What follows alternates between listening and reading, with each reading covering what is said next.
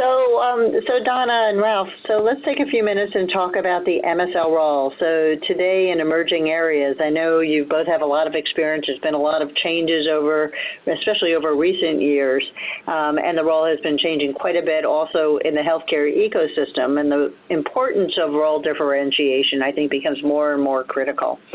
So, Ralph, um, what are your thoughts about the role of MSLs or field medical, and how have they been changing over the past few years, and especially over the longer period of time? Because I know the role itself has been around for over 40 years. Have you been seeing more changes recently than in the past?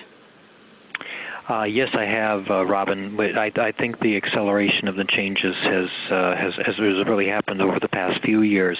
But really, the only thing about the MSL role is that it constantly changes. And whenever we talk to people about the role, or that we are interviewing people maybe from outside of of, uh, of industry, that's the one thing that we do emphasize is that this role today will be a different role two years from now will be a different role from five years from now.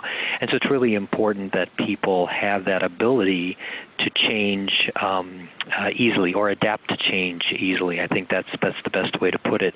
And so it's it's evolved uh, um, dramatically over the, as I mentioned, the 26 years that I've been here. Um, and I think we'll continue to evolve. I think really in the U.S. anyway, it's because our health ecosystem changes so dramatically, uh, access issues and, and, and a number of uh, of of, of uh, issues with with our healthcare system uh, makes light for that change. So I think it's it's constantly evolving, but the the uh, rapid acceleration or the acceleration is more rapid than ever. And and so, who are some of the people you've been working with as this program has been put together on this topic area? I know you've had some specialists uh, from different parts of the industry that have been working very hard on this. Can you tell us who some of those uh, leaders are so, in creating this segment of the program, Michelle Powell, who's the Director of Field Medical Excellence at Astellas, and Kyle Kennedy, who's the VP of Customer Strategy at the Medical Affairs Company, they focused on the MSL role today and emerging areas. So, uh, Donna, as you just were mentioning some of the people that have been involved in really driving this program, during the workshop for field medical in Miami. Um, what are the some of the new MSL or field medical roles that are going to be discussed?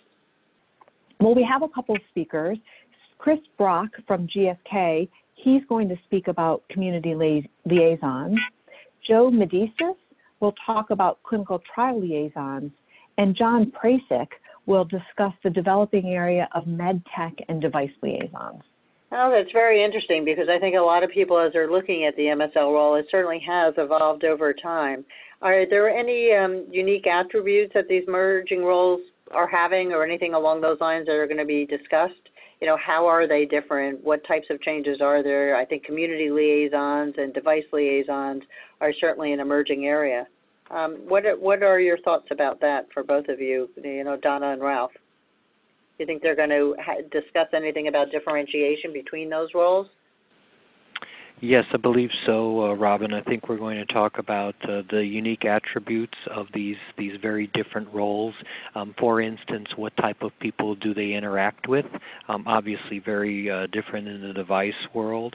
Um, historically, MSLs have concentrated on specialists, but as you see, we're also going to talk about how do you engage with community physicians who are extremely busy and, and, and, and oftentimes very difficult to get time with.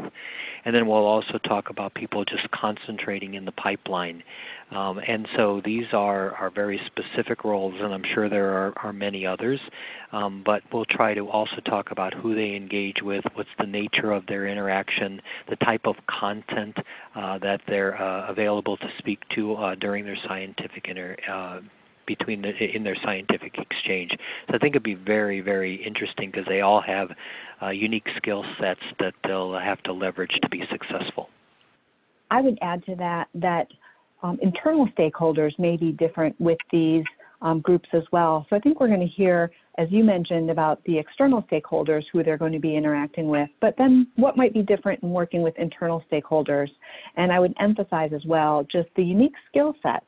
There's, you know, an overlap of the skill sets that we need for traditional MSLs, but some unique ones, um, which we'll hear about uh, at the session.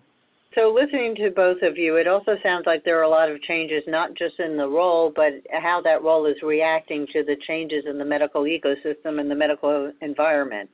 Um, and it's interesting to hear that, Ralph, as you mentioned, the acceleration of change, the change is constant. Um, so, there is certainly a need to flex within these roles.